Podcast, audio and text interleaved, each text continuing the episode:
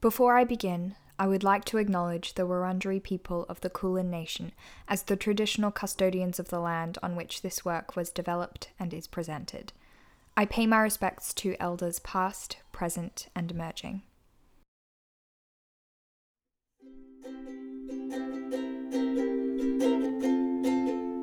Hello, and welcome back to the Community Library. I'm your host, Angourie Rice. Before I get into the episode, uh, excuse the construction noises in the background. I have my window open to let some fresh air in while I'm recording because I've been cooped up in this room for a whole week now and it feels like it's been seven years. so please excuse the construction, just listen to the sound of my soothing voice. So this week I'm getting back on track with an episode that I planned late last year just before I extended my podcast hiatus. So, if you can remember, I was doing one theme every month, and my theme for the month of December was classics. Now, due to my extended hiatus and also COVID 19, my monthly theme plan is all off kilter now, but I'll bring it back. December was all about classics, and I had already released two episodes on that theme one called From Dickens to Woolf What is a Classic, and also a discussion on Shakespeare with my good mate Laurence. So I'll link them both in the show notes if you'd like to listen. You don't have to listen to them to listen to this one first, but um, it's just good background information, especially the first one, What is a Classic? I began the month on a journey to answer the question, What is a classic? So, for my final episode linked to this theme, I decided to look to the future for answers, and I read two modern classics and I compared them. So, if you remember, in the episode From Dickens to Woolf, What is a Classic? I did some Googling to find what the internet thought would become classics in the future. And the two most frequently mentioned authors were Zadie Smith and Haruki Murakami. So, I went to the bookshop and I bought White Teeth by Zadie Smith, which is her debut novel, and Norwegian Wood by Haruki Murakami. So, let's get into the discussion. Let's start off with White Teeth by Zadie Smith. Here's what Goodreads says. At the centre of this invigorating novel are two unlikely friends, Archie Jones and Samad Iqbal. Hapless veterans of World War II, Archie and Samad and their families become agents of England's irrevocable transformation. After his first wife divorces him, Archie marries Clara Bowden, a beautiful Jamaican woman half his age, and soon enough they have a daughter. Samad's late in life arranged marriage produces twin sons whose separate paths confound Iqbal's every effort to direct them. Set against London's racial and cultural tapestry, venturing across the former empire and into the past as it barrels towards the future, White Teeth revels in the ecstatic hodgepodge of modern life, flirting with disaster, confounding expectations, and embracing the comedy of daily existence. Now on to Norwegian Wood. Goodreads says Toru, a quiet and preternaturally serious young college student in Tokyo, is devoted to Naoko, a beautiful and introspective young woman, but their mutual passion is marked by the tragic death of their best friend years before. Toru begins to adapt to campus life and the loneliness and isolation he faces there, but Naoko finds the pressures and responsibilities of life unbearable. As she retreats further into her own world, Toru finds himself reaching out to others and drawn to a fiercely independent and sexually liberated young woman. Norwegian Wood brilliantly captures a young man's first hopeless and heroic love. These are the two summaries. I think that they capture the books fairly well. And I read some version of this on the back of the books when I was in the bookshop before I bought them. But I want to get into my thoughts and how I felt while reading the book and how I felt after I finished it. So I want to talk about White Teeth first. It took me longer to read, but I finished it first. And it took me a while to get into. It's it's a very dense literary novel and it's really character driven, which I like, but for a long time it wasn't clear to me what the whole point of the story was you know, what the central themes were. But then finally, in the last 100 pages or so, everything tied together and really gave the first 350 pages of story actual meaning. The main thing I loved about this book was Smith's writing style, and this is why she was named my favorite new author of 2019. I have a whole blog post on my 2019 book awards, so I'll link that in the show notes as well. Even though I only read one of her works, I am so excited to read more because her writing style was just so captivating. There wasn't much dialogue, which usually I'm not a huge fan of, but I found that her writing flowed so well that it wasn't necessary. You know, I learnt the characters' motivations and intentions through their inner dialogue, and it didn't feel like a whole bunch of crude exposition. It, it was really seamless. Each of these characters had such a unique and distinct voice, and we're following a cast of seven main characters and around three or so secondary characters, but I still felt like I knew and understood every single one. I found that her characterization was just incredible.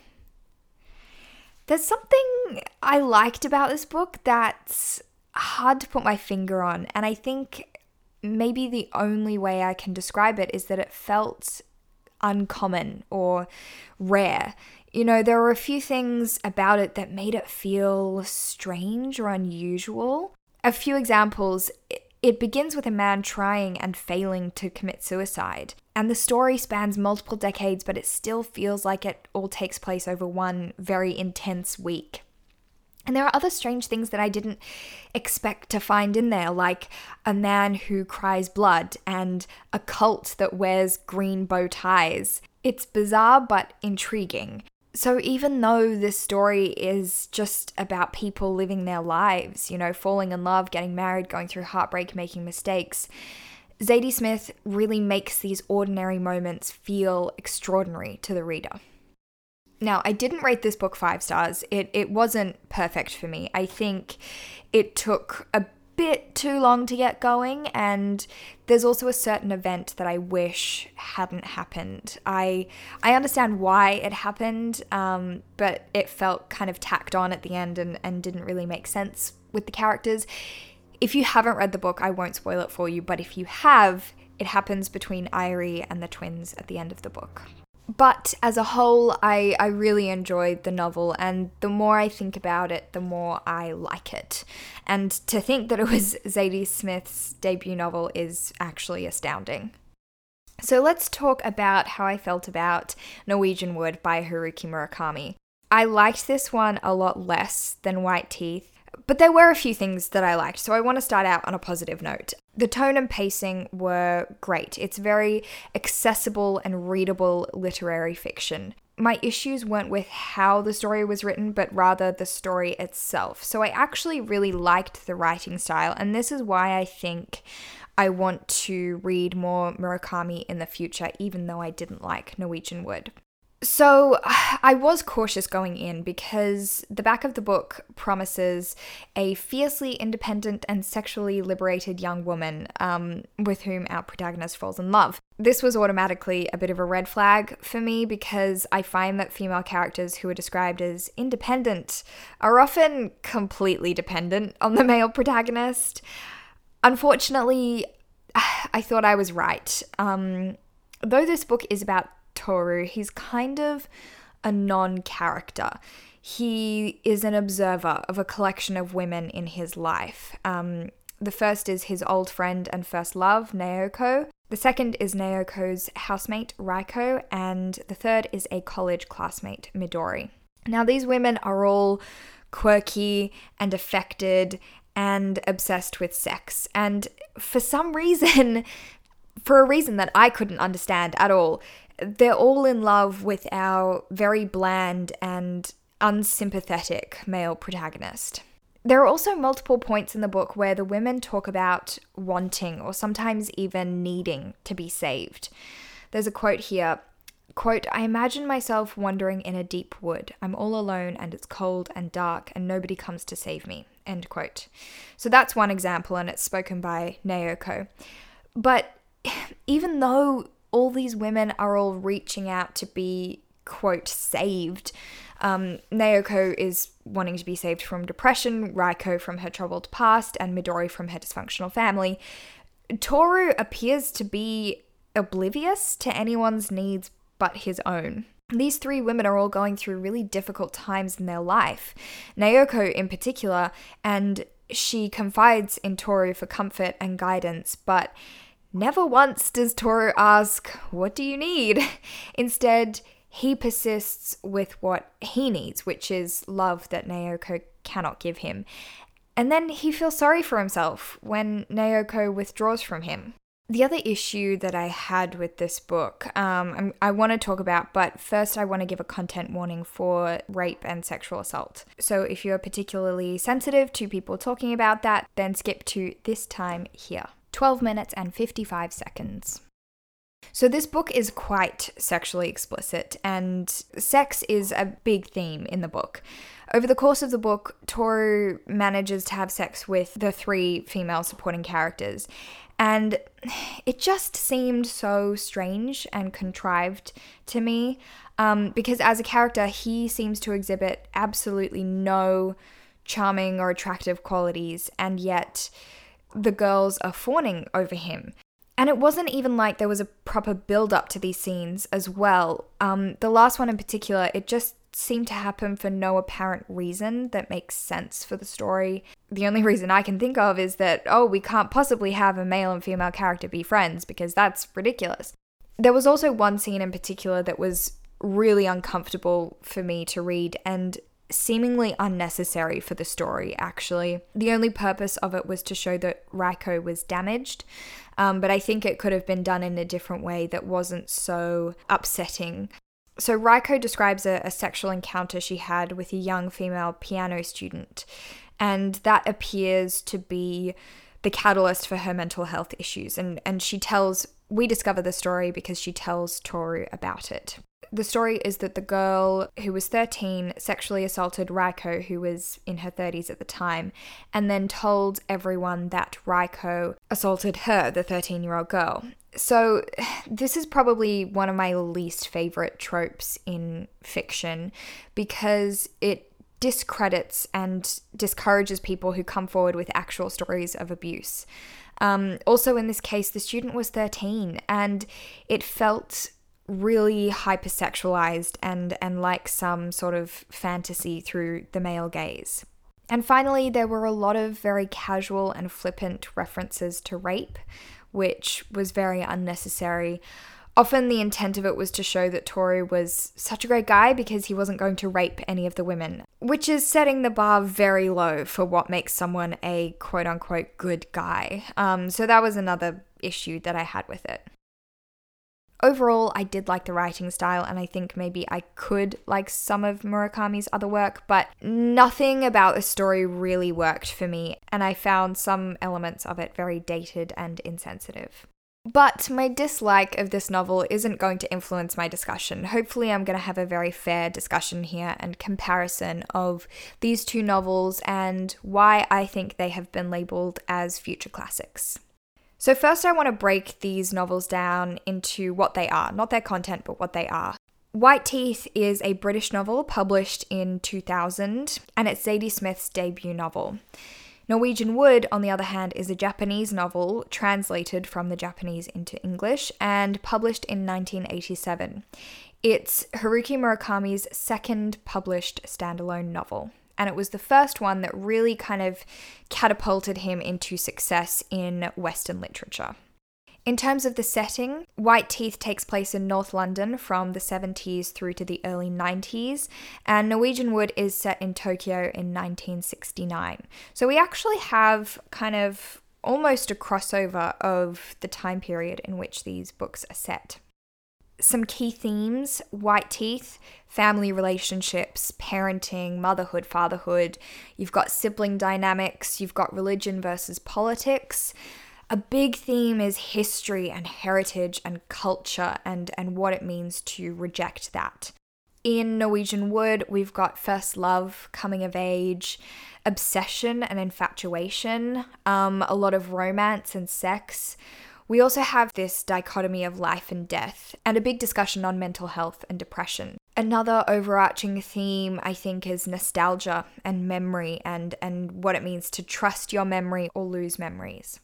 So, if we break it down to what these novels have in common and their similarities, both of them were written outside the time of publication. So, both of these authors decided to set their work outside of when they were writing them. But both of them are set in relatively contemporary settings. I, I wouldn't call either of them historical fiction.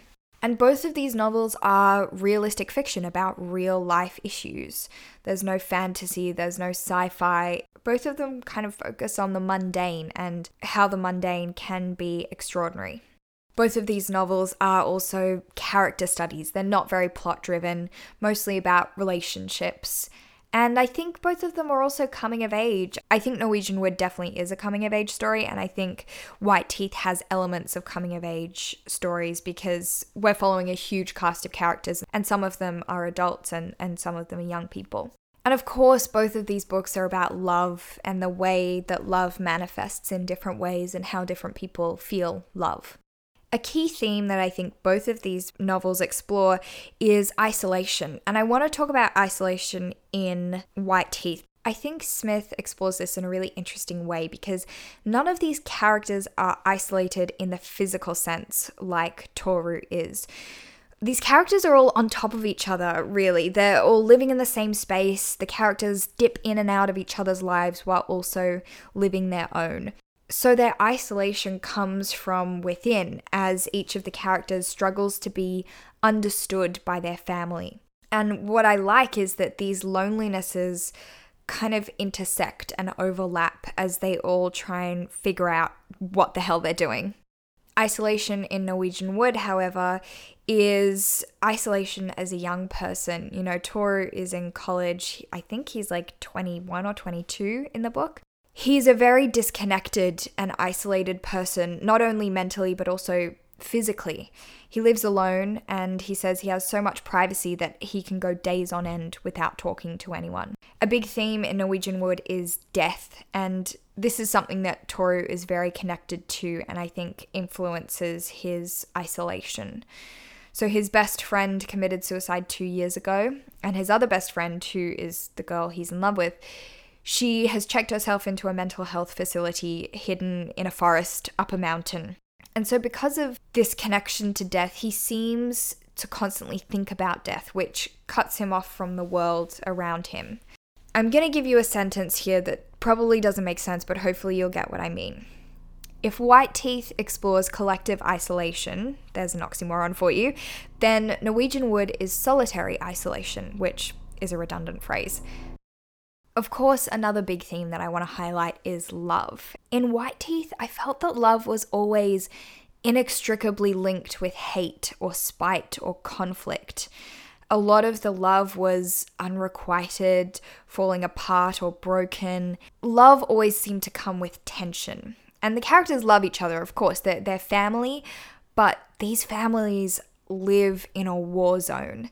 And it might appear to be a cynical take on love, but I really liked it because love is complicated and it's messy and it doesn't make sense. So that aspect felt really real and truthful to me.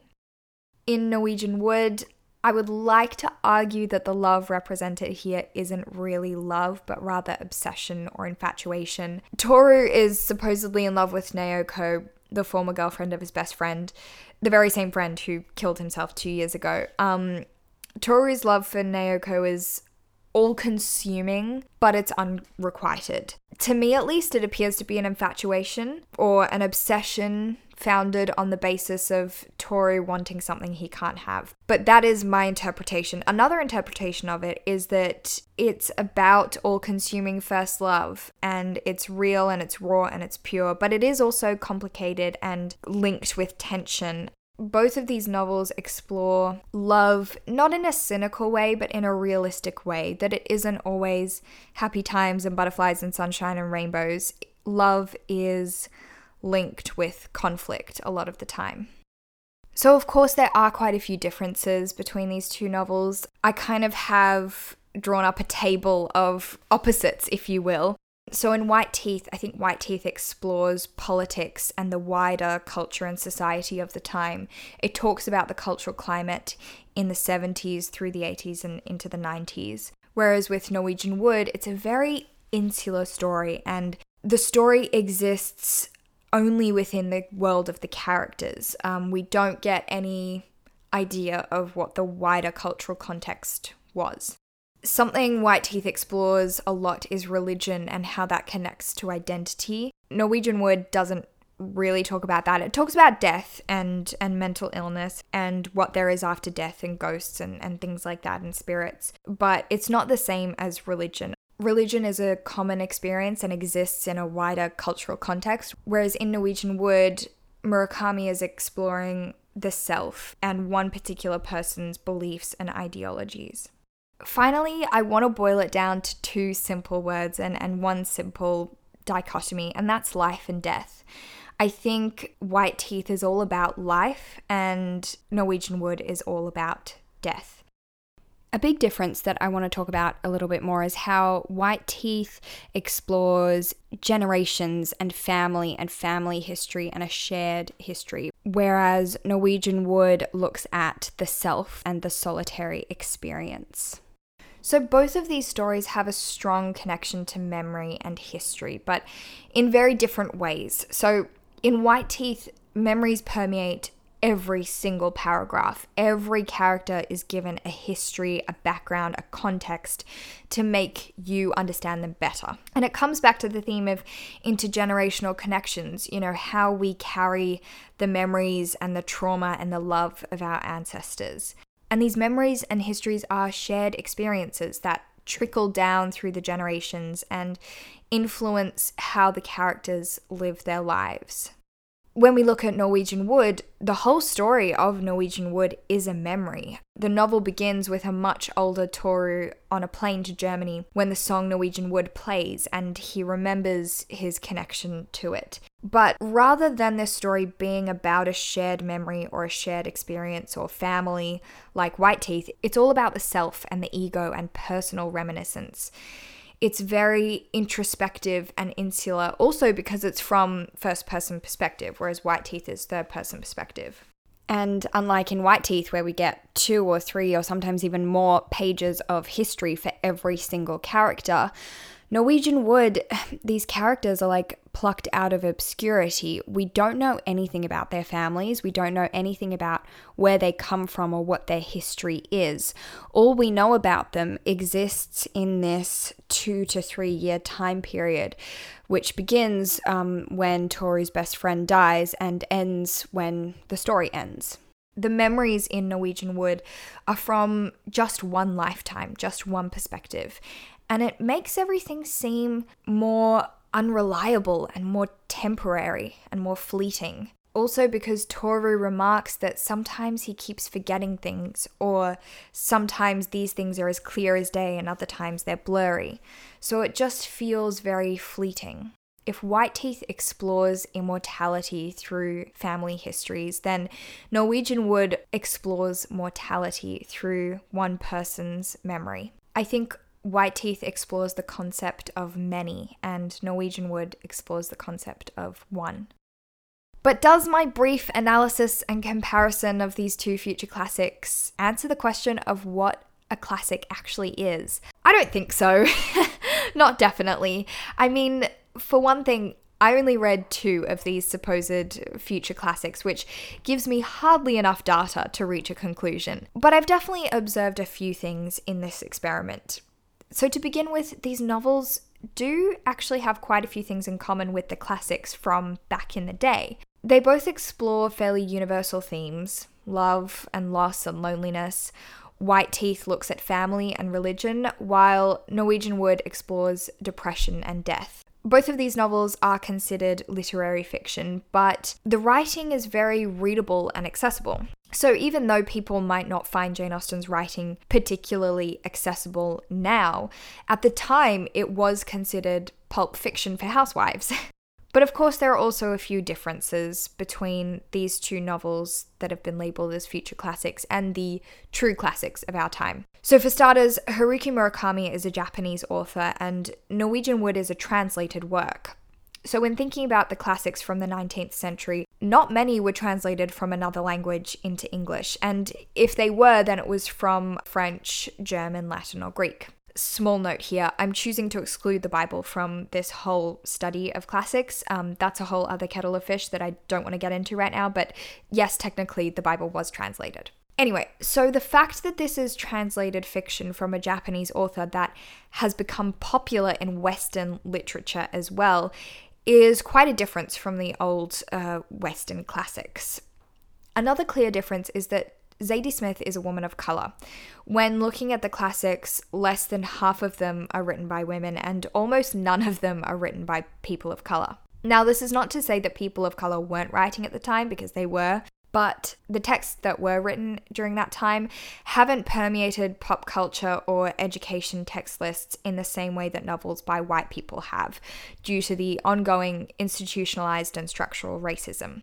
But not only is there more diversity in the authors of future classics, but also in the stories that they tell.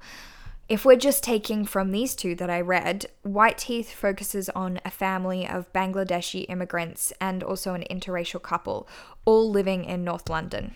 Norwegian Wood discusses depression and mental health in a way that was completely unheard of in the 19th century. So, cultural context and diversity aside, are these books about the same things as old classics? Do they have that one universal thing that gives them the label of future classic? I think maybe one possible answer is this it's all about matters of the heart.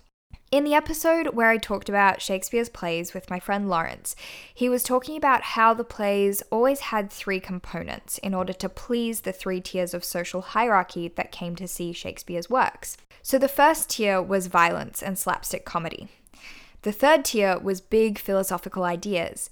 And then the second tier was matters of the heart romance, emotion, empathy for the characters. And while some classics might prioritize one of these three more than the other two, for example, Huckleberry Finn is more adventure while Animal Farm is all philosophical, all of the classics draw you in with matters of the heart. And the love is complicated and dynamic and messy, just like in real life. So there you go, I guess. That's one theory. I think mainly what I've learned from this experiment is that humans haven't changed. I mean, sure, what we can glean of the past through classic 19th century novels is a very small sliver of the human experience. But the matters of the heart, they stay the same, don't they? Romeo falls in love with Juliet, Mr. Darcy falls in love with Elizabeth Bennet, Archie falls in love with Clara, and Toru falls in love with Naoko. I'm simplifying it, of course, but you get the idea. Love and loss and happiness and heartbreak and guilt and lust and jealousy and pain, these are all timeless and universal things that everyone feels. It's a shared human experience, and the authors who manage to capture those intense and raw emotions in their novels really are special. This is a nice note to end the podcast on, isn't it? But to bring it all back to reality, I am well aware of the social and cultural influences that make a classic a quote classic. And that's something that I talk about in the episode From Dickens to Woolf What is a Classic? So check that episode out if you want to hear me talk more about that that's all I have to say today. I've been talking for a long time, but hopefully I'll edit it down to something listenable. Now, there was no book discussion pick for this month because obviously I started making podcast episodes halfway through the month. However, for next month, the month of April, the book club podcast discussion pick, I don't know, lots of words in there, is, drumroll please, Percy Jackson and the Sea of Monsters by Rick Riordan. I chose this one because it's fun, it's uplifting, it's exciting, and if you remember, a few months ago I did an episode on the first book with my friend Harry, and he's going to be coming back. We're going to be discussing it. Um, we just need to give him some time to recover from tonsillitis. So I am very excited for this one. It's going to be a super fun and quick and easy read, and hopefully lift your spirits while you're all in self isolation. So please read along. It will make the discussion episode so much more fun to listen to. And also, we will be doing an episode on the film. So stay tuned for that as well. I hope you're all staying safe and staying inside and following the advice from your medical healthcare professionals. Uh, wash your hands, stay inside, read a book. That's going to become my new mantra. Anyway, thank you guys so much for listening. If you enjoyed this episode, you can subscribe on iTunes so that you never miss an episode. You can also rate and review on your podcast platform of choice. That would really help the podcast out. You can follow the community library on Instagram at the underscore community underscore library.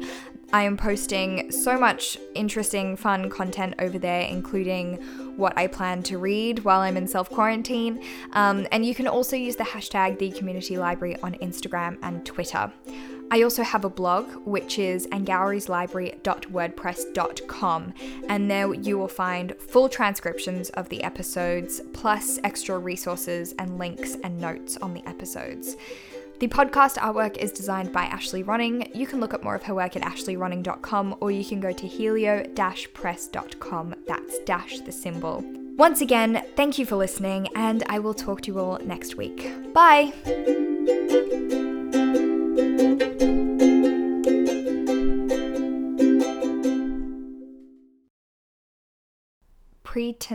Preternaturally. How do you say that? It's not prenatal. Prenat. Prenat. Preternaturally. Preternaturally. Preternaturally. Preternaturally. Preternaturally. Preternaturally. Okay.